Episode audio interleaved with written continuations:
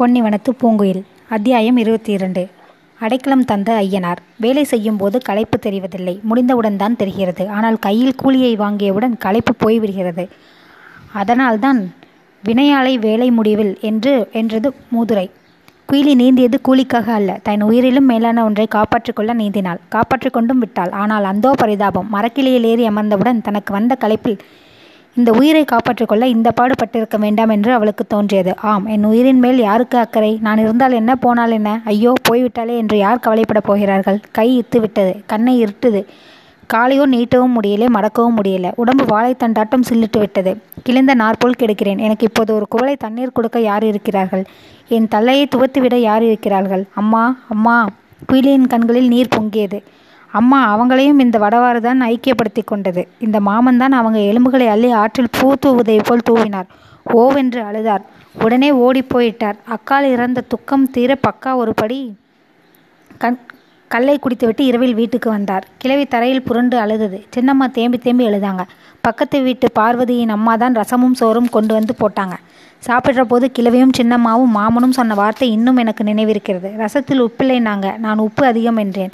அது உப்பில்லை உன் கண்ணீர் கண்ணை துடை என்று மாமன் அடிக்க வந்தது. அன்றைக்கே எங்கள் அம்மாவுக்காக அவர்கள் கண்ணை துடைத்து கொண்டு விட்டார்கள். என் கலங்களையும் துடைத்து விட்டார்கள்.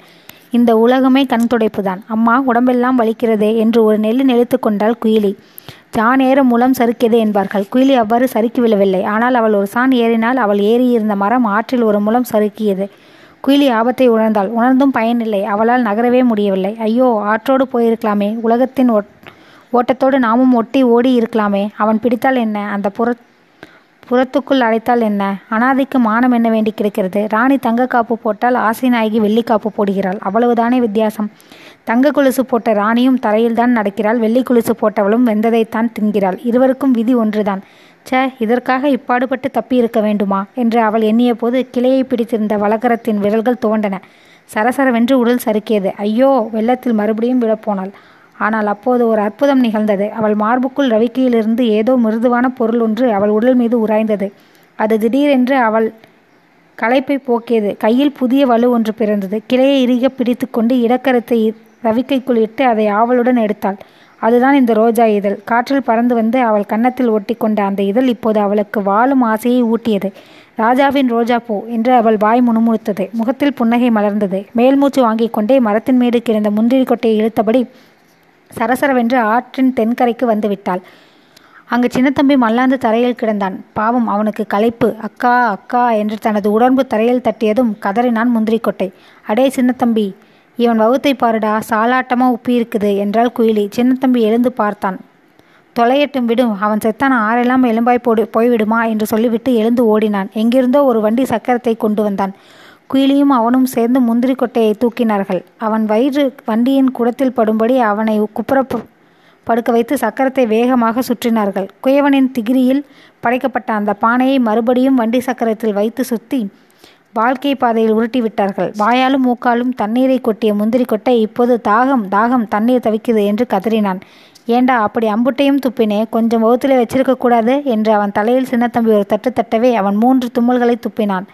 அடே சின்னத்தம்பி அதோ பாருடா மானத்திலே சிவப்பா தெரியுது என்றாள் குயிலி. ராஜா ஊர்வலம் போனார். இல்லை அதுக்காக வான வேடிக்கை விடுவாங்க. இல்லேடா நெருப்பு. இருக்கட்டுமே வீடு வாச உள்ளவங்களுக்கு அது நெருப்பு. ஏழைக்கு இதுவும் வான வேடிக்கை தான் குளிர் நடக்குது ஈரத்துணி வேற. வாங்க அங்கே போய் குளிர் காய்வோம் என்றான் சின்னத்தம்பி குயிலியும் அவனும் தஞ்சை நோக்கி ஓட ஆரம்பித்தார்கள். என்னை விட்டுட்டு ஓடாதே என்னால் நடக்கவே முடியாது என்று அலறினான் முந்திரி கொட்டை. ஓடாமல் நின்றான் சின்னத்தம்பி குயிலி இங்கே வா. இந்த பயலை மறுபடியும் ஆற்றிலே தள்ளிவிடுவோம்.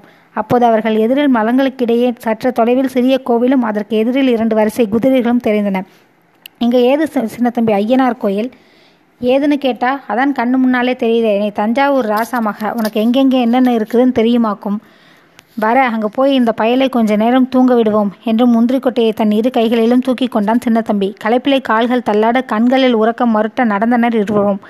தலை தரையை கையால் கூட்டி அங்கிருந்த கல் முள் எல்லாவற்றையும் சுத்தம் செய்துவிட்டு முந்திரி கொட்டையை ஐயனார் கோயில் கல்மேல் படுக்க வைத்தாள் குலி குயிலி. அடே இவன் உடம்பு சுடுதுடா என்றாள்.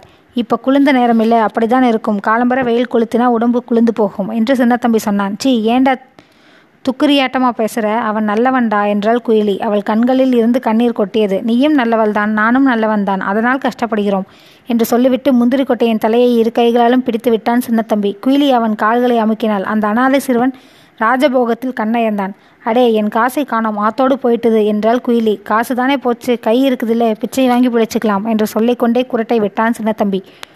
குயிலி மேலாடையை பிழிந்து விட்டு அதன் தலைப்பை விரித்து படுத்தாள். திடீரென்று எதிரில் நின்ற குதிரைகளில் ஒன்று அசைவதைப் போல இருந்தது. திடுக்கிட்டாள். டேய் சின்னத்தம்பி ஐயனார் கோயில் குதிரை அசையுதுடா என்றாள். குதிரை அசைந்திருக்காது. மரத்து நிழல் அசைந்திருக்கும் என்று அரை தூக்கத்தில் உளறினான் சின்னத்தம்பி. குயிலி பயத்தால் கண்களை இறுக மூடிக்கொண்டாள். பொழுது விடிய ஒரு ஜாமம் இருக்கும். வடக்கு வாசலில் உள்ள பாராக்காரர்களில் ஒருவன் கொத்தளத்தின் மேல் தனது வலக்கரத்தில் ஈட்டியும் இடக்கரத்தில் விளக்குமாக நடந்து கொண்டிருந்தான். வாழ்க மன்னவர் வாழ்க மாநிலம். வடக்கு வாயில் காவல் பாரா உஷார் என்று உறக்க கூவினான். அப்போது ஏதோ ஒரு பிராணி கீழே இருந்து தாவி அவன் தோல் மேல் வந்து விழுந்தது. அரே ராம் என்று விளக்கை கீழே வைத்துவிட்டு இடக்கரத்தால் அதை தட்டவே சொத்தென்று அவன் கை அதன் மீது பட்டது. அது ஒரு முதலை குட்டி போல் தென்பட்டது. தூ சைத்தான் என்று அவன் அலறினான். நாம் குளமும் அல்ல கொள்ளிடமும் அல்ல. ஆகவே நம் மீது முதலை வர முடியாது. ஆதலால் இது கோட்டை வாசல் காளியம்மனின் பேய்களில் ஒன்றாகத்தான் இருக்க வேண்டும் என்று அவன் உடனே நிச்சயம் செய்துவிட்டான் அதற்கு வேறொன்றும் காரணமல்ல. அந்த தஞ்சாவூரில் அக்காலத்தில் ராஜா முதல் சிப்பாய் வரையில் அத்தனை பேருக்கும் பெண்டாட்டியை காட்டிலும் பேய்களிடத்தில் பயம் அதிகம். அப்படி உதறியும் அந்த பிராணி விழவில்லை. பேய் பிடிப்பது என்ப என்கிறார்களே அது இப்படித்தான் உடும்பு பிடியாக பிடித்து கொள்ளுமோ என்று அவன் எண்ணிய போது தான் அந்த பிராணி உடும்பு என்று அவனுக்கு தெரிந்தது. இவனுக்காக பேய் சும்மா எத்தனை நாளிதான் இருக்கும். லபக்கென்று அவன் கையை பிடித்து கோட்டைக்கு உள்ளே இழுத்தது. அவன் குப்புற விழுந்தான். கொப் கொத்தளத்தை இறுக பிடித்து கொண்டான். அப்படியும் அந்த பிராணி அவனை விடவில்லை. அப்போது ஒருவன் கோட்டையின் உட்புறம் இருந்து அந்த உடும்பின் வாளில் கட்டிய நூலேணி வழியாக சரசரவென்று மதில் மேல் மேல் ஏறி அவன் அருகே வந்தான். அவனை கட்டி வாயில் துணியை அடைத்து அவன் உடையை மாட்டிக்கொண்டான் விளக்கை கையில் எடுத்துக்கொண்டு அடிக்கடி மன்னர் வாழ்க மாநிலம் வாழ்க வடக்கு வாயில் காவல் பாரா உஷார் என்று கத்தினான். கோட்டையை காவல் காத்த வீரர்கள் நால்வரும் அடே ஏன் அடிக்கடி கத்துகிறாய்? என்றார்கள். மன்னவர் வாழ்க தர்வாஜா கோல் என்றான் அவன். கோட்டையின் திட்டிவாசற் கதவு திறக்கப்பட்டது. அதன் வழியே உள்ளிருந்து பத்து பேர் கைகளில் அனைத்த தீவட்டிகளுடன் வெளியே சென்றார்கள். அவனும் படிகளின் வழியே கீழே இறங்கி வந்தான். திட்டிவாசல் வழியே வெளியே சென்று பந்த் கரோ என்று முன்னை காட்டிலும் அதிகமாக கம்பீரத்துடன் கூவினான். கதவை படார் என்று சாத்தினான் காவலாளி. ஏண்டா இவன் குரல் புதுசா இருக்குதுல்ல? இவன் யாருடா? என்றான் காவலாளி. குரலை பற்றி நமக்கு என்ன நமக்கு குறிப்பு சொல்தானே முக்கியம் என்றான் அந்த கடமை வீரன். வெளியே வந்த அந்த ஆள் தன் கூட்டத்தினருடன் சேர்ந்து ராசோ கோரி பக்கம் ஓடினான். குயிலி அரை தூக்கத்தில் இருந்தால் கோயிலின் முன்னே நின்ற குதிரைகளின் மீது பல பேர் ஏறி உட்கார்ந்தது போலவும் குதிரைகள் உயிர் பெற்றன போலவும் அவளுக்கு தோன்றியது. மண்குதிரை உயிர் பெற்றதே என்று அவள் நடுங்கிய போது உடையார்பாளையம் காடு என்ற குரல் இருளை கிழித்து கொண்டு ஒலித்தது. குயிலியின் தொண்டை அடைத்தது. தான் விழித்திருக்கிறோம் என்பதை உணர்ந்தாள். குதிரைகள் வேகமாக பறந்தன. அதில் காவல் வீரனின் உடையை அணிந்தவனின் குதிரை வரும் வழியில் குபீர் என்று நின்று கனைத்தது. அவன் கீழே தரையை நோக்கி திரும்பினான். ஆஹா! அந்த விளக்கொலியில் குயிலியை கண்டான். அச்சா அழகான பெண் பிள்ளை என்று ஏதோ காணாததை கண்டது போல் கூவி குதிரையின் மீதிருந்து கீழே குதித்து அவளை தூக்க கைகளை நீட்டினான். வீல் என்று அலறினாள் குயிலி. அந்த கூச்சல் கோயிலில் பட்டு எதிரொலித்தது. முந்திரிக்கொட்டையும் சின்னத்தம்பியும் உலர ஆரம்பித்தார்கள். கூட்டம் கூடிவிடுமோ என்ற அச்சத்தில் அவன் குயிலியை விட்டுவிட்டு குதிரை மேல் ஏறிக்கொண்டு ஓடினான். அவன் ஓடிய பிறகும் குயிலியின் அச்சம் ஓடவில்லை. அவன் முத முகத்தில்தான் என்ன கொடுமை? பசித்த புலியின் பார்வை போல் அவன் பார்வையில்தான் என்ன பயங்கரம்? நெற்றியில் என்ன அம்மை தழும்புகளா? அல்லது நெருப்பால் சுட்ட குறிகளா? முந்திரிக்கொட்டை பேய் பிசாசு என்று வாய்க்கு வந்தபடி உளறினான். குயிலி அவன் நெற்றியை தொட்டு பார்த்தாள். கனலாக கொதித்தது. திடீரென்று மூச்சு விட்டான். அனல் காற்று அவள் முகத்தில் பட்டது. பொழுது விடியும் நேரத்தில் தான் இதுவரை அவர்கள் படித்திருந்த இடம் ஐயனார் கோயில் அல்ல. வடக்கு வாசல் அருகில் உள்ள தஞ்சை அரசர்களின் சமாதி என்பது மூவருக்கும் தெரிந்தது. அஞ்சாத சின்னத்தம்பி கூட சமாதியில் படுத்திருந்தோம் என்று அறிந்ததும் ஐயோ என்று அலறிவிட்டான். சின்னத்தம்பியின் தோல் மீது முந்திரி கொட்டை கிடந்தான். அவர்கள் எப்போதும் தங்கும் சிவகங்கை தோட்டத்து மதிலடியில் ஆலமரத்தின் நிழலில் அவனை படுக்க வைத்தாள் குயிலி. அவனையே விழித்து பார்த்தாள். எங்கிருந்தோ அவளுடைய மற்ற சிஷ்யர்களும் அங்கு வந்து கூடினார்கள். அவர்கள் ஒவ்வொருவர் முகத்திலும் ஒரு சோக கதை எழுதியிருந்தது. அதில் ஒரு பையன் தீயினால் வீடி வீடு இழந்தவன் மற்றொருவன் தீப்புண்பட்டவன். மேலும் இருவர் ஆற்று வெள்ளத்தில் குடிசை இழந்தவர்கள். எல்லோர் முகத்திலும் பசி என்ற கொடுத கொடுமை எழுதப்பட்டிருந்தது. குயிலி தன் பசியை மறந்தாள். அவர்கள் ஒவ்வொருவரையும் பரிவுடன் பரிவுடன் விசாரித்து ஆறுதல் சொன்னாள். அப்போது அம்மா அப்பா பேய் என்ற அந்த அனாதை முந்திரிக்கொட்டை புலம்பியதை கண்டாள். அனாதை குயிலி யாருமற்ற குயிலி குடும்பமுடையவள் ஆகிவிட்டாள். அவள் கண்கள் அருவியாக பொழிந்தன. யாரை காப்பாற்ற நான் வாழ வேண்டும்? என்று அப்போது கேட்ட பெண் அனாதை முந்திரிக்கொட்டையை காப்பாற்ற வாழ விரும்பினாள். சின்னத்தம்பியை அவனுக்கு காவலாக வைத்தாள். அந்த பையனின் உடம்பு உடம்பு நடுங்கியது. அவன் வாய் அக்கா அக்கா என்று முணுமுணுத்தது. ஜன்னி கோளாறு கணக்கா இருக்கு என்றான் சின்னத்தம்பி.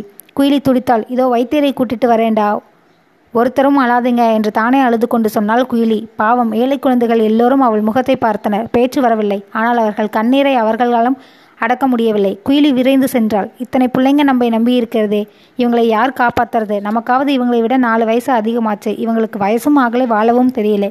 எல்லார் முகத்திலையும் பால் வடியுது. ஆனால் கண்ணிலே கண்ணீர் வடியுது. அக்கா அக்கான்னு அவங்க கூப்பிடுற அன்பு ஒன்றே போதுமே. தெருவிலே போனால் பாராக்காரன் விரட்டுறான். திண்ணையிலே ஒதுங்கினா வீட்டுக்காரன் விரட்டுறான். அனாதை பசங்க என்றால் அத்தனை பேரும் விரட்டுறாங்க என்று தனக்குள் சொல்லி கொண்டாள்.